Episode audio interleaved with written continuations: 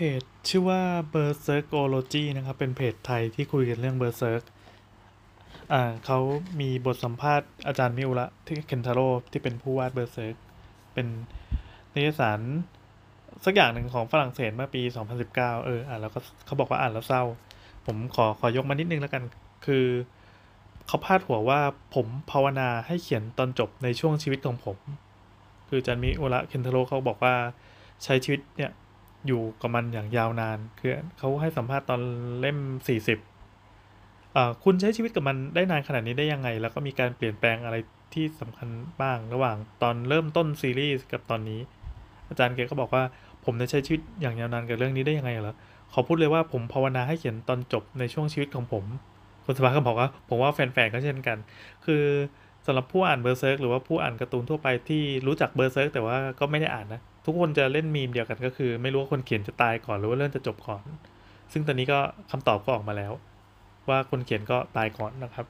แล้วคำตอบต่อไปก็ที่ว่าไม่รู้ว่าเบอร์เซิร์กจะจบก่อนหรือว่าเราจะเปลี่ยนรัฐบาลก่อนหรือว่าจะเป็นประชาธิปไตยก่อนหรืออะไรก็ว่าไป มันก็จะมีหลายมีมที่ผ่านมาเออก็เล่นกันสนุกสนุกอะจนในที่สุดพออาจารย์ผู้เขียนเขาตายไปจริงๆเอ่อก็มีคนที่คอมเมนต์บอกว่าวันนี้ผมดาวทั้งวันเลยเฮ้ยพอมาสำรวจตัวเองก็ทำให้รู้สึกว่า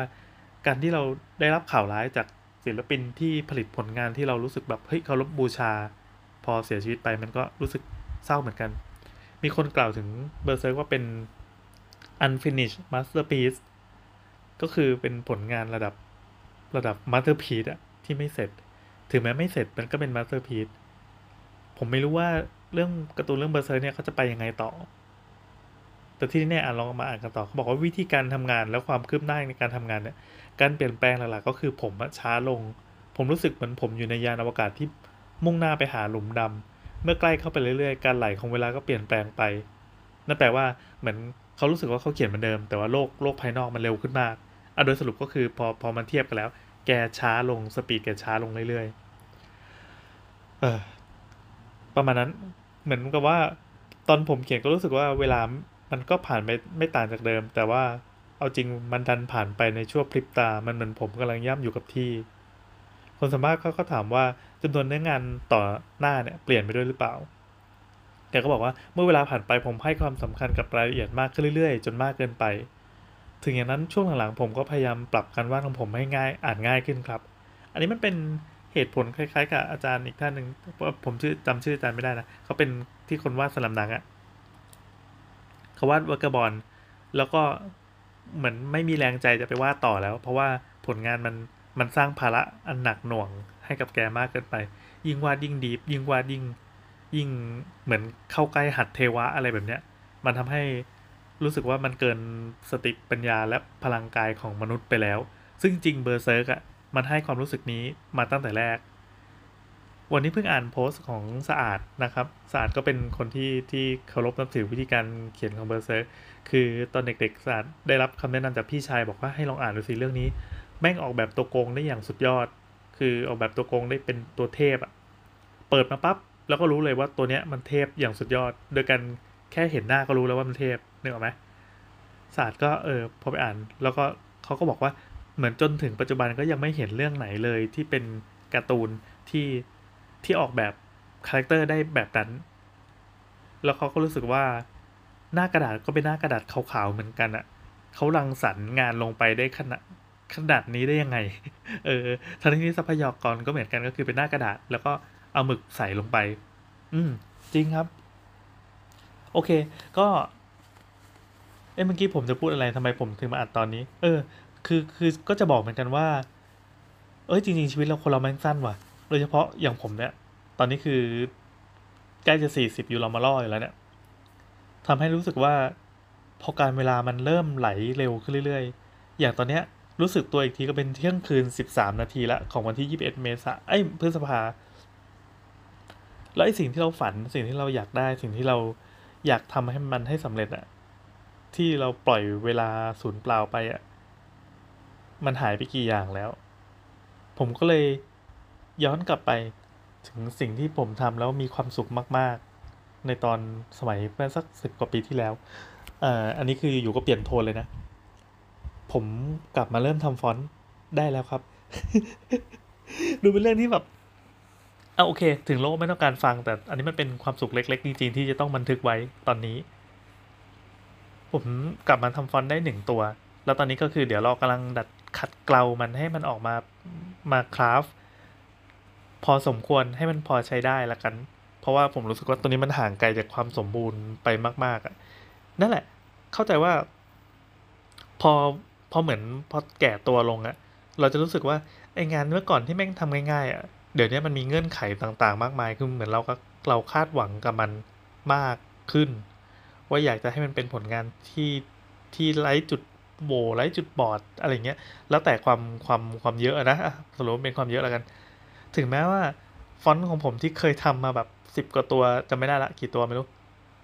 ในสมัยก่อน มันทำแบบลักษณะตีนปาดคือมาดูตัวนี้โหมันมีจุดบกพร่องเต็มไปหมด ซึ่งมันเป็นเรื่องธรรมดามาก เออ ถ้าใครที่มองมองผลงานตัวเองในสมัยก่อนแล้วรู้สึกว่ามันไม่มีจุดบกพร่อง อันนี้คงแปลก แต่เนี้ยผมกลับว่า กลับมองว่างานในสมัยก่อนอะเวลามันทำอะทำด้วยความสดจริง ๆ มันมีฟอนต์หนึ่งที่ผมเขียนในห้านาทีไอ้บ้าเอ้ย ห้านาทีมันกลายเป็นฟอนต์ที่มาดูตัวนี้ เฮ้ยมันก็เป็นงานที่ที่โอเคนี่หว่าที่ดีนี่หว่า อยากจะทำให้ได้อย่างนั้น อันนั้นแสดงว่าตัวเอง แต่ตอนเนี้ยไม่ได้พัฒนาไปจากตอนนั้นเลย จริงๆมันก็มันก็คนละแง่กันนะในแง่ของความสดอะตอนนั้นอะมันสดกว่าตอนนี้มากเลย ตอนนี้ตอนนั้นแบบปล่อยหมัดรัวๆแต่ตอนนี้จะต่อยทีหนึ่งมันคิดแล้วคิดอีกว่าอย่างนั้นดีหรือเปล่า หรือแม้กระทั่งตอนที่ผมกำลังนั่งทำฟอนต์ปัจจุบันอยู่เนี่ยอ่าบอกชื่อเลยกันชื่อไอแอน duck duck ที่แปลว่าเป็ดอะ เป็ดมันร้องก้าบก้าบ ก็เลยเป็นที่มาของการกลับมาทำฟอนต์ในรอบสิบกว่าปี เออ ผมทิ้งวิชาไปหมดเลย ผมแทบจำไม่ได้เลยว่าไอ้เมื่อก่อนที่เคยทำอะแม้กระทั่งไปอ่านบทความที่ตัวเองเขียนไว้เป็นติว tutorial ในเว็บฟอนต์อะในบอร์ดฟอนต์อะเฮ้ยตอนนั้นแบบทำไปได้ไงวะ รู้อะไรพวกนี้ได้ไงวะ ในยุคที่ไม่มี YouTube ให้ดู ไม่มีอินเทอร์เน็ตให้ถาม ได้แค่ลองผิดลองถูกแล้วก็งมไปเรื่อยๆ ผิดบ้างถูกบ้างส่วนใหญ่จะผิด แล้วมันก็ออกมาเป็นผลงานที่ขาดขาดเกินเกิน แต่พอมองมองในยุคปัจจุบันเนี้ยถึงแม้มันจะขาดขาดเกินเกินๆอะความสดแม่งดีมากเลยว่ะ มันดีมากเลย ดีจนรู้สึกว่าอิจฉาจริง ๆ เลย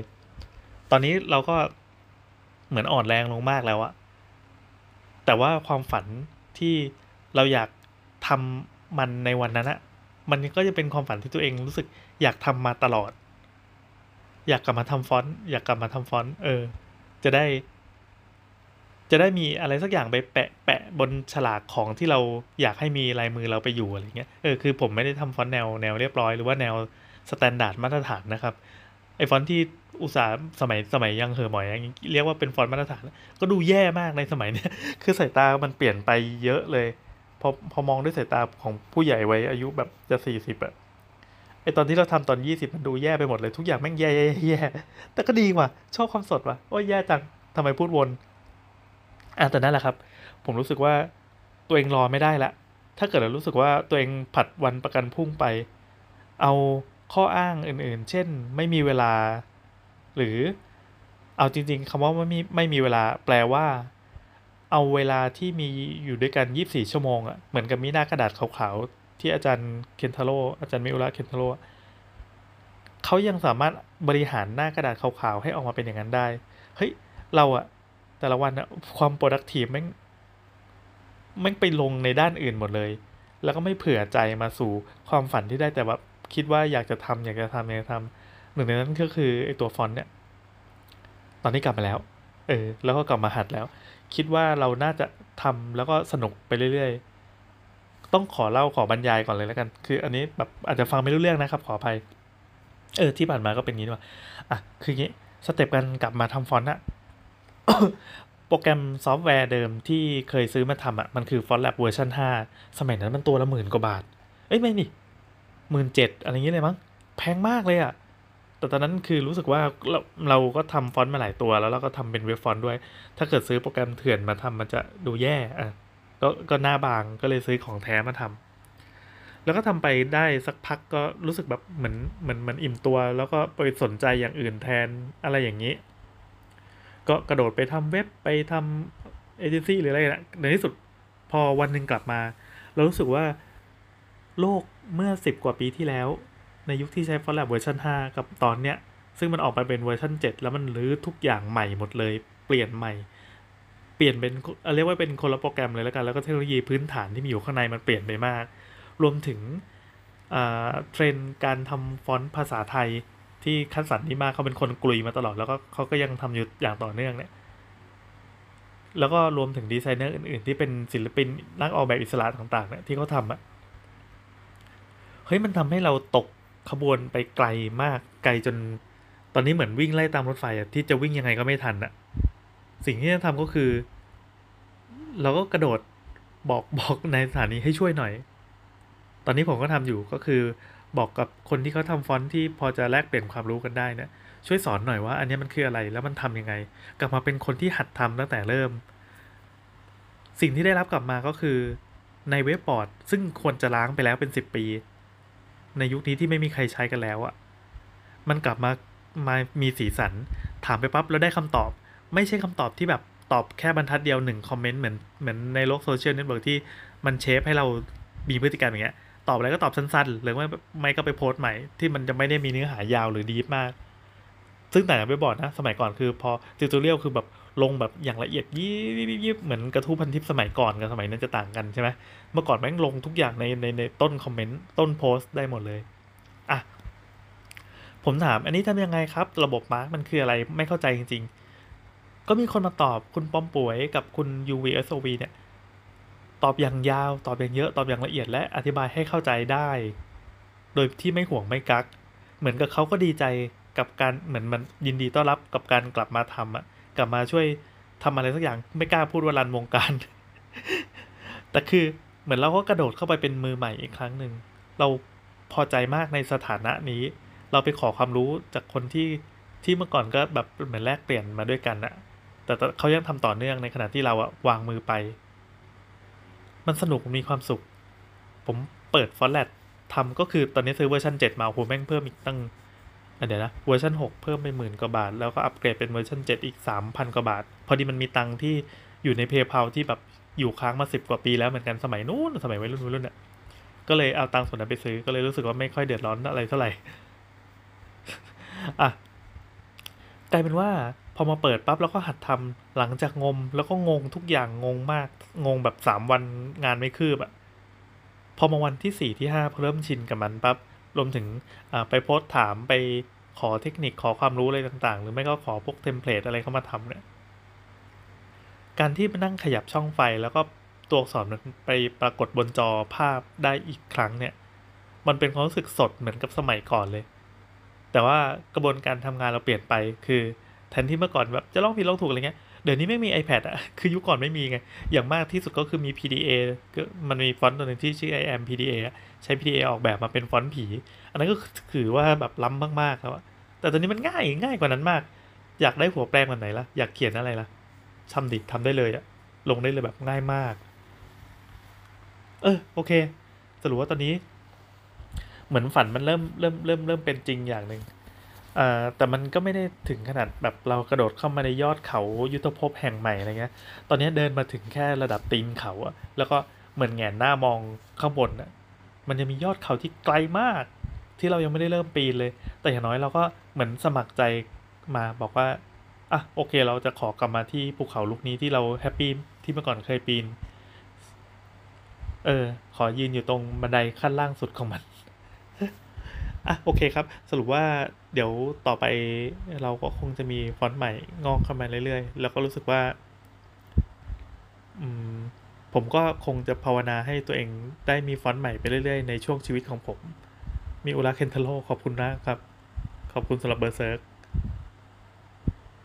ขอบคุณสำหรับชาวเว็บฟอนต์ด้วย ขอบคุณจริง